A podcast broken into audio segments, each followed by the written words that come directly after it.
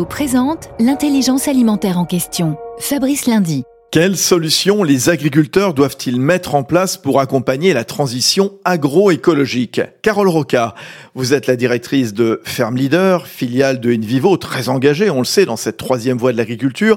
Ferme Leader qui passe à la vitesse supérieure. Oui, tout à fait. Alors, qu'est-ce que c'est que Ferme Leader? C'est un réseau d'agriculteurs, de coopératives et de partenaires qui cherchent à évoluer dans la transition agricole. Euh, Aujourd'hui, on est dans un contexte France 2030, contexte gouvernemental qui vise à accélérer justement cette transition agricole.